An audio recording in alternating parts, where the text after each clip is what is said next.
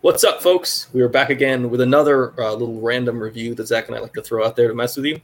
Um, we're going to review No Sudden Move, which is the new Steven Soderbergh movie, um, which uh, dropped on HBO Max, which is really kind of like the godsend in this year when all these movies are going on to it. The HBO Max, the first year is really spoiling us. I think second year of HBO Max is going to be really disappointing when we suddenly don't have like two to three like really high level movies just dropped for free on that service every month. Well, this one's a little different. This isn't one that's doing day um, in theaters, day on um, app at the same time. Soderbergh has the like only streaming um, deal that his movies go straight to streaming. I think he still has a couple movies on that. So next year we're, we're going to get more Soderbergh movies that are going to be straight to streaming no matter what. Let's be real. It's Steven Soderbergh. He'll release two more movies before the end of the year. He's totally capable of dropping one in October and one in December. And, and uh, theories. Yeah. I mean, Steven Soderbergh rules. Um, let's do a quick little non-spoiler section for people who have not checked out No Sudden Move yet. Zack, why don't you go first? Tell us, um, like, if you were somebody asked you to recommend this movie or asked you if they should watch it, what would you say to them? Um, I mean, it depends on the type of viewer you are.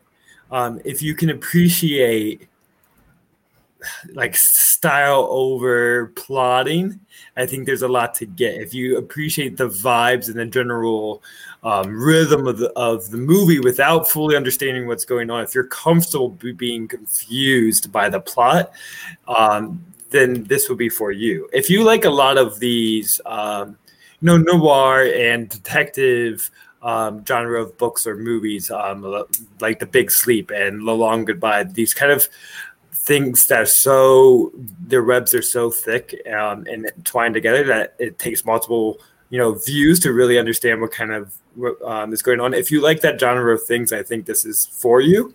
But if you're easily frustrated by kind of just constantly being lost in the mechanics of what is going on with this heist, um, I think you're going to be turned off pretty quickly because I think it comes like 40 minutes in, you start to kind of being a little off um, kilter with what's going on, and I'm fine with that. I enjoy that that rhythm, and I'm okay, um, you know, being lost because I can get so caught up in the chemistry of the performances, the style of the direction, um, the the overall atmosphere of it. I think Soderbergh captures quietly. So if you can be you know lost in the world, I think there's a lot to get you know from this movie. Yeah, I mean, I think that's a good way of putting it. I think also another way to put it is just if you like Steven Soderbergh's movies, you're probably going to like this movie. It, it feels very akin to a lot of his other work. Um, it is a, definitely a bit of a slow burn. It definitely asks you to kind of commit to something and just kind of go along for the ride, even when the movie is not necessarily telling you uh, all the information about why everything that's mattering is important. Um, it's got a good cast. They have some fun dialogue. They do some fun stuff. There's some good scenes. Um, I don't think this is necessarily like top tier Soderbergh, but like I think it is very much enjoyable. And I don't think that if you are someone who's enjoyed previous Soderbergh, that you will walk away from this being frustrated or annoyed by uh, the movie you watched. I think it's just kind of a, a fun, kind of chill, uh, slow burn heist film. I think if you're going in thinking this is an Ocean's movie because it's him doing another heist movie, I think you could be frustrated. If that's your primary experience with Soderbergh, it's not as flashy as the Ocean's movies or quick or even, you know, trying to be as charm filled as that movie is. This is a little darker, a little denser than those movies are. Yeah, it's I, yeah. It, it, it feels like Soderbergh. It's a Soderbergh movie that's trying also to be sort of like a 1950s heist film. Like it is a little bit slower, less flasher. You don't have as there's not as much of a gang dynamic to it. There's not as much of a let's build a team full of people. This is sort of just we took three random people and put them together to do something, yeah. and we don't really understand why any of them are involved in it. But like you just kind of have to go along for the ride. And yeah, yeah. This is kind of the center of Venn diagram in in Soderbergh's interest, with good German being on one side and oceans being on one side, and the, the when the interests kind of merge, I think is this movie. It's a good way to put it. Um, we're going to transition to a spoiler section now. Uh, if you've not seen the film yet, you can go to HBO Max. I do not believe this is playing in theaters. Um, it may be playing somewhere. I was looking around and I did not see uh, any theater dates. But let's jump into that spoiler section um, and give a little talk about this film. So, uh, little plot description. This movie follows Don Cheadle, Benicio del Toro, and um, which Culkin brother is it? The Who? Kieran Culkin. They are the Okay, three yeah. people given a job. They're essentially given. Um, Cheadle is given a job. They're supposed to go to David Harbour's house and make David Harbour go get something from his boss's office for them. We don't know what it is. We don't know why they want it. And they're supposed to do this by holding his family hostage. Um, To be babysitters, essentially, is what they're hired to be to watch them while he goes get the papers. Yeah, and Jon Hamm plays kind of the the standard Jon Hamm uh, cop guy. I feel like Yeah. we've seen this in the town before. This is not a, a, a surprising role if you've seen Jon Hamm in other movies. Um, Noah he does get to flashback the like the acting style of it because he is acting more in a classic Hollywood film. So to take the town and his Mad Men character slam together, there's a Yeah. little more of a stylized way that he speaks according to what he's doing in the town. So it's something a little different. He's just still a cop. He's typecast at this point. He's a. I mean, he, sometimes he does get into the buzz. Um, Noah Jupe plays David Harbour's son um, in a role that I don't really understand because he feels like he's way too talented of a young actor to get put into a sort of generic kid role. Uh, so that was a little bit confusing. Uh, Bill Duke uh, plays a uh, another like Gang. gangster Boss. boss. Um, you know, we all stand Bill Duke. He's great. He's always fun. Um, and Ray Liotta plays. This is. I mean, this is part of the problem with the movie. It's like That's why I got confused. Ray Liotta is another one of the bosses. I believe he's another crime boss. But then they make him seem so low level in the conversations. Well, I think Like the honest. have a lot of power. I think the honest truth of this movie is that everyone is pretty low level. Like Okay. Cheadle feels like a pretty low level, like gangster, and even the bosses feel pretty low level. Like the stuff they're And I doing think that's is part of the point of the end and the like surprise cameo, the 500th surprise cameo that Matt Damon has made. Or Was he was he announced in the cast? he, yeah, he's credited in the cast. This is okay, not, he is. is- okay, so it's not a this is- surprise. this is not Deadpool two, where he's credited as Dickie Greenleaf, or I don't think he's even credited at all in Unsane. But like this is one of the ones he's actually credited. Okay. Well, I think part of the point of that character and his speechifying that he gives is pretty much announcing that everyone may think they have power, but they're all low level. They don't know what field they're playing in. So the Bill Dukes, the Ray Liottas, they all are still subservient to the you know economic power at B of Matt Damon and the true money power players. Yeah. Um, also, Matt Damon is just really good in these cameos. He's really good. He's so good in these. He just comes on. You're like, hey, that dude's a fucking movie star. And yeah, it's the best thing in the movie. It is 100 percent the best scene in the movie. Sort of like he was great and Unsane as the detective. He's Yeah, you always didn't really get- good. you can get this in the plot, but people are listening to the spoiler section. Like, hopefully, you know what happened. But you know, through you know a lot of backstabbing and um, the tables being turned on different people leads to Don Cheadle, Benicio del Toro, finding who's really kind of been trying to pull the strings of all this, um, of, of what it turns out to be like a a paper, a document with secrets about um, Catholic converters. Is that the Um, weirdest thing about the movie? Is this movie starts off and you're just like, this is a generic, know nothing, like heist movie. And at the end of the movie, they're like, yeah, this was a whole conspiracy by these corporations to cover up the fact that the catalytic converter existed and, and pollution was a thing. And like they got tied into a true story. It's it's such a random like they ties it into the true story at the end of the film. And um it's kind of a baller move by Soderbergh because uh you don't expect it to go there but he kind of pulls it off and it really does work. Um But then, yeah, Matt Damon's the power player at B that really was putting the strings, and he basically tells everyone, "You don't even know where you're in. You just kind of happened upon this placement. Good for you. Feel like you're win today, but always know that you don't. You're you're following the rules whether you know it or not." yeah it's so weird it's so hard to talk about this movie because like the plot of it is It's hard so- to understand. it's hard to understand. They don't necessarily explain it as much, and this is kind of why this movie requires you to just kind of like immerse yourself in the world. Um, because they don't really understand the plot. They've always kind of just discovering as it goes, and even at the end, you think Don Cheadle only understands twenty five percent of what happens in that character. Kind of, it, it, even at some point when Benicio del Toro comes out with all the money um, for a little bit before he gets shot to death, um, in a pretty surprising scene, he's like, things just like fell my way. Like it was all just circumstance, luck, and he definitely had no idea. He's just like somehow everything fell in my way, and I end up with the money. Who knows? Basically, the only characters who really seem to know what's going on are Damon and sort of Jon Hamm. That's the only character. Jon Hamm secretly, yeah, it was in on it at some point, but also. I mean, he gives all the money to Damon at the end. That's the scene that also does. They're like maintaining the order of the rich, is what it kind of made it seem like. Like the police was there to, main, you know, maintain the caste system in a way. It's it's it's interesting. Um, we talked about Benicio del Toro. I, I had one good comment about the Matt Damon scene before we moved on. Yeah, yeah go ahead. Is, um, you have seen Network before, correct? Yes, I have seen it.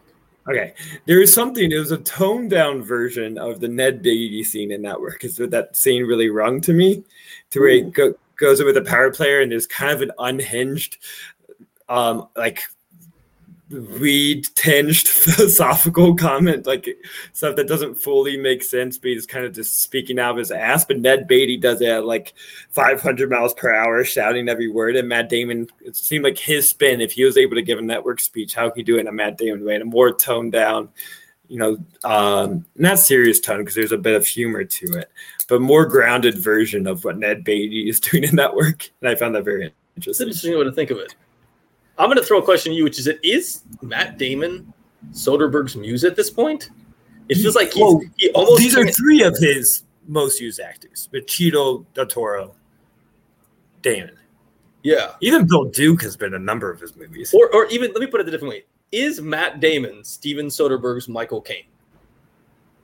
Wait, who's? Oh, you mean like Michael Caine is in, in every Nolan film, and then like to the point where like he's the voice of Air Command in Dunkirk in the same way almost Damon seems to show up in every Soderbergh movie. And I'll be honest, I'm yeah, totally I guess more than a De Niro or a DiCaprio because they're only the leads for Scorsese, but someone that yeah appears. Maybe what about he's like his Samuel Jackson to Quentin Tarantino? Yeah, something like that. Somebody who like sometimes they have the big role, like you know, uh, what's the informant or something, and yeah, the informant, or like, but sometimes it's just like they're the un, uncredited detective in Unsane. He's just always there to, to suit the role that is there for him, but never playing above what he should be casted. And he hits like a grand slam home run in that one scene in this movie. Like he just absolutely owns. Um, he's so good. I do also want to talk about another performance in this film that I really love. So, Julia Fox, who we first saw in um, Julia Fox. I, I have different. I don't like her performance, but go on. I think she's one of like weirdly one of the most magnetic screen person presences I've seen in a while, and I've seen her in like two movies. Um, I'm just every time I watch a movie with her, and I just leave wanting more from her. Not in terms of like like I think her performance is not enough, but I just want more screen time with her. I just find her absolutely engaging and fascinating to watch. Um, she in this movie plays Ray Liotta's wife and um, Benicio del Toro's girlfriend, who in the end um, kills del Toro and then is robbed of the money by an officer sent by Jon Hamm to restore order. Um, yeah. I just find her just a truly fascinating screen presence who has barely even scratched the surface of like being in movies. No, I find her character interesting, but I think her performance is a little um, like one notice in its coloring. I don't think she she can play the subtleties of that kind of character. Because to compare it to is who I think is great is Amy Seimetz in a role that could easily be nothing. But she, mm-hmm. the, the way she just like carries the body posture of that character and, and the like tiredness of her speech adds like a whole history to that character that you kind of understand everything she's been through with David Harbour and um, you know, what that this event and moment you can really get inside her head where um, oh my gosh I forgot her name what Amy we were just talking about. Well, no, Julia Fox. Julia Fox, thank you. Julia Fox, I don't think can really bury under the surface of a character. It's all surface level those at this point. But Amy Seimetz kind of blew me away with how like she she she made it seem like she thought that character was the lead of the movie. And the she, way I think I would agree she's the better performance in the film. Fox is just somebody who has like as a screen presence outside of really regardless of the movie she's in, somebody who's just intrigues me. Um, yeah, Simons is really good and has a really tough time to play this um, kind of conflicted person who's stuck in a situation where she's being held at gunpoint. So there's the threats of her and her family, but also at the same time, like the robbers are openly taunting her about her husband's infidelities and like having to play both like she gets angry about stuff and then has to tone down her anger because she has in a dangerous situation and has to make sure she stays safe for her and her kids is um yeah she's probably the most nuanced performance in the film and maybe a lesbian i think there is notes that there is like a sexual relationship between her and the other friend that they had to repress because the 1950s there's one scene where they joke about going on vacation together and like would their husbands care and i can't tell if that's a it, it's conceit friendly until she gives the line, "Good luck getting away with that one." Is what she tells her. Like it would all be kind of a cover that they kind of know. I can't tell like if they're trying to hide something. I can't tell if they're hinting at them being lesbians together or if they're hinting at the fact that their husbands literally couldn't survive without them. Is this a commentary on sexual politics or yeah. is it a consonant on relationship dynamics where men, if their wives disappeared on vacation, literally wouldn't be able to feed themselves? I was unclear if that was uh, leaning in yeah. one way or the other. What do you think that. of David? Har- what do you think of David Harbour in the film? Uh, enjoyable. Like he's a, a, buffoon, but I think supposedly like purposely a, a buffoon. And he's the first character that like um, unveils a twist of the movie. Like he was in on it more than you thought for a while. He was the first one for the tables to be turned, and that kind of caught me off guard. And I think his kind of overwhelmed, exasperated version of that. Like he knew he was in over the head. I think he delivered that pretty well. It's kind of like a Coen Brothers character, is what he, he was kind of giving. Like this could have fit in a Fargo esque um, thing, and I, I I found him pretty enjoyable. Yeah, I think he kind of just he does he has a thing that he does, and he does it pretty well. Yeah, he's kind of this you know, kind of a little bit of a bumbling dude, but he also sort of reminds me of uh, a modern day Ralph Bellamy. Um, in sort of like the the square jawed, like sort of nice guy husband, but also kind of a buffoon at the same time, who sort of gets you know walked over by the people who are a little bit smarter than him. He, also, yeah, he kind of has like a Marty thing to the way he carries himself. Yeah, a little bit, a little bit. Um, I think we kind of talked about everything in the film. Like, well, we didn't talk about the leads at all. Benicio del Toro, Don Cheadle, I think Soderbergh just has so much faith in just their general like coolness. Yeah. And that you just like seeing them exist. And I do think Benicio has a turn on that. I'd say at, at the end of his, when he just comes out with all the money, he's just like thrilled and excited, made him a little more buffoonish than how he carried himself the, re- the rest of the film. Like it, it was all like a cover, this like chill cover to show that he's competent, but really it kind of seemed like he was just going along with the flow and hoping things would go his way. And he's not really a man with a plan. Don Cheadle was the actual smart one with a man with a plan throughout it. That's some sort of strategy. So I found that an interesting comparison between those two characters. Because um, for a while you think they're very similar and kind of in it with the same game and two people leading the way until how they twist at the end. Um, but but I, it's nice to see them like co-lead a movie um, they're not given the chance often to do that anymore outside of Soderbergh films. They're often shown as supporting actors or the villain in Space Jam: A New Legacy. Um, so it's it's nice to see them leads, and I think that that's a big part of what makes the movie work. Is not just at all the points we talked about, but watching them get a chance to banter with each other and and be in the situation and act in a 1950s style. Because once again, the plot is not enough to make you engage in this movie, you have to be engaged in the overall filmmaking and the acting of it all. And I think they make it work. Yeah, I mean, they also bring in some interesting like racial politics. Uh, there's a scene at the end where Jon Hamm wants to take uh, Don Cheadle into custody, and Bill Duke is like, "Let us deal. Let with us. Let us deal with our own. You've already got a race problem in this city that's about to boil over. If the cops do it, um, you know you'll get yelled you'll get to become a problem. If we take care of him then you can solve the mystery and find the body and you won't have to deal with it yourself. And then that inevitably leads to bill duke just kicking him out giving him money and sending him off to kansas city which is an interesting kind of twist where you. Actually do think for a moment that bill duke's going to get rid of him because he doesn't seem to have any respect for him or interest in him. But at the end of the movie you see like this that was just a play used to get him away from the white dude so he could kick him get so he could get rid of him by sending him to Kansas City, but without having to kill him. And basically faking his death. because they tell Jon Hamm like we're gonna kill him. Yeah, um, yeah, it's just kind of a chill, fun, enjoyable heist movie set in the 1950s. Do you think you'll rewatch it anytime soon? Like by the end of the year. So I'm not a big rewatcher, but I definitely could see myself rewatching this if I was trying to compile a, like a best of 2021 list. I think when I start making that list, this is a movie I probably would revisit, sort of like a, a sort of the, in the similar vein to Spike Lee's *Da Five Bloods* that I rewatched last year before making it, because it just comes early enough in the year. But it also seems like a film that, you know, if at the right moment hits you at the right time hits you, this movie could really, you could, could really go up.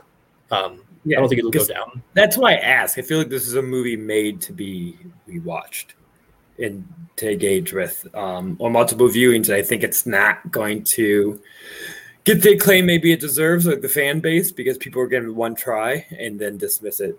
I think a little too quickly. Yeah, I, I mean, I think a lot of things. I think it's going to be hard for. I don't think anyone walks out of this and goes, "That movie was amazing." I think there's a lot of people coming out that was good, that was enjoyable, that was fun. It's nice to have a new Soderbergh. And in some ways, the problem with the, like the downside to Soderbergh style is that he makes so many movies that it, it is easier to kind of push them aside as just like a fun Soderbergh joint rather than a truly great film. Um, he does seem like he's so he's made four streaming movies now, right?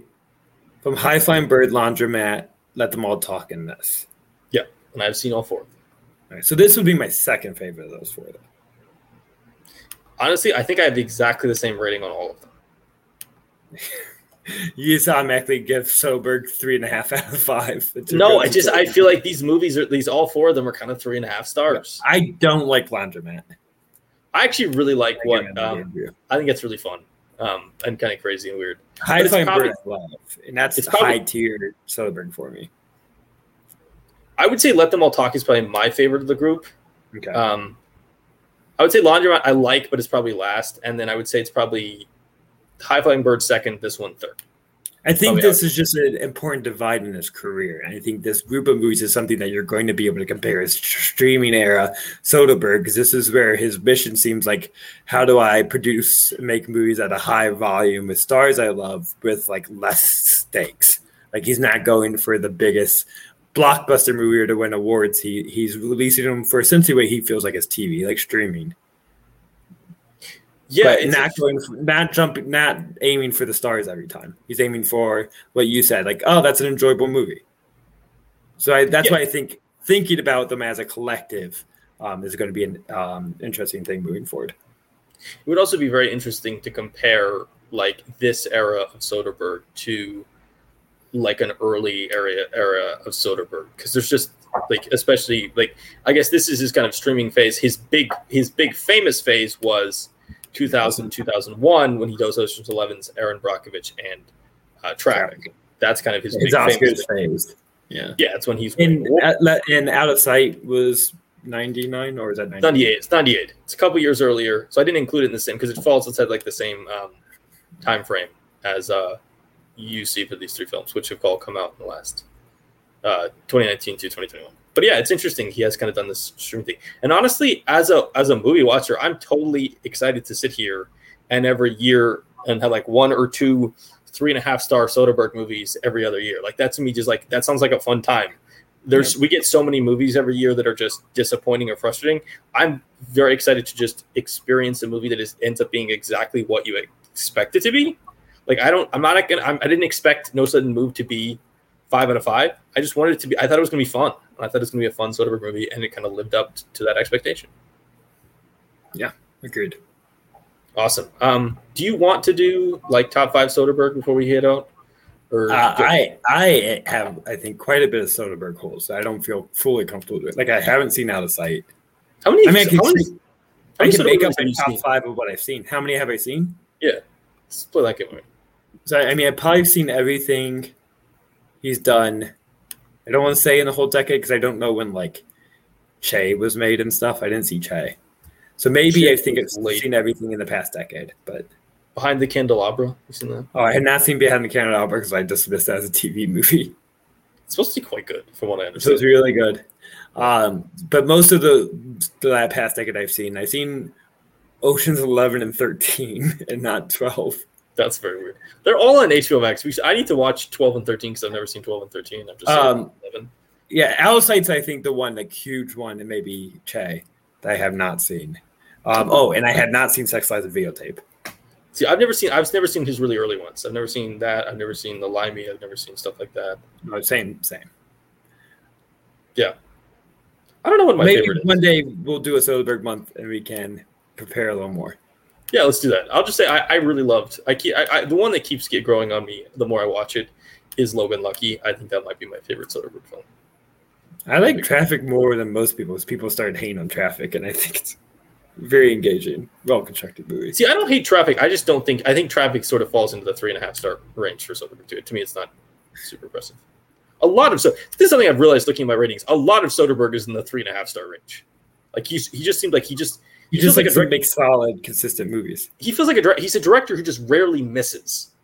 And your But- three and a half is my four, and most of my Soderberghs are four stars, which I think is kind of the same rating for us. I, yes, I would argue that I'm, I'm probably a, I'm probably more critical uh, of a, a of a rater than you are when it comes down to. it. Um, yeah. So that has been No to Move. Your review of No to Move from us. Um, we knew it would be kind of a quicker one than some of the other ones because this movie This doesn't have what much. the new reviews should be, not 90 minutes with Pixar rankings. yeah, that, that got out of hand. Um, like that went longer. We I expected aim for 20 minutes to a half hour for new reviews. Yeah, and then sometimes we do like 50 minutes on Godzilla versus Kong, which is one of the weirder reviews we've done. That How long was Girl in the Window? Um, I can look this up for you. We don't up. have to. We could talk about this off camera. Uh, that was 39 minutes. Those of which Yeah, we did was 28. That was like the real short one. So officially, Girl in the Window better movie than Set of Moves. We talked about. The about shortest before. review we've ever done is probably for the best movie we've ever done, though. which is what A Quiet Place 2 went for like that was short. I thought we talked about aliens on a boat for like 30 nope, minutes alone. went for like 25 minutes long. That's as long that movie was. All right, we're done here. Thank you, folks. Um, come back later in the week for more regularly scheduled programming. We'll have more reviews upcoming. Um, and uh, yeah, have a good time. Peace out.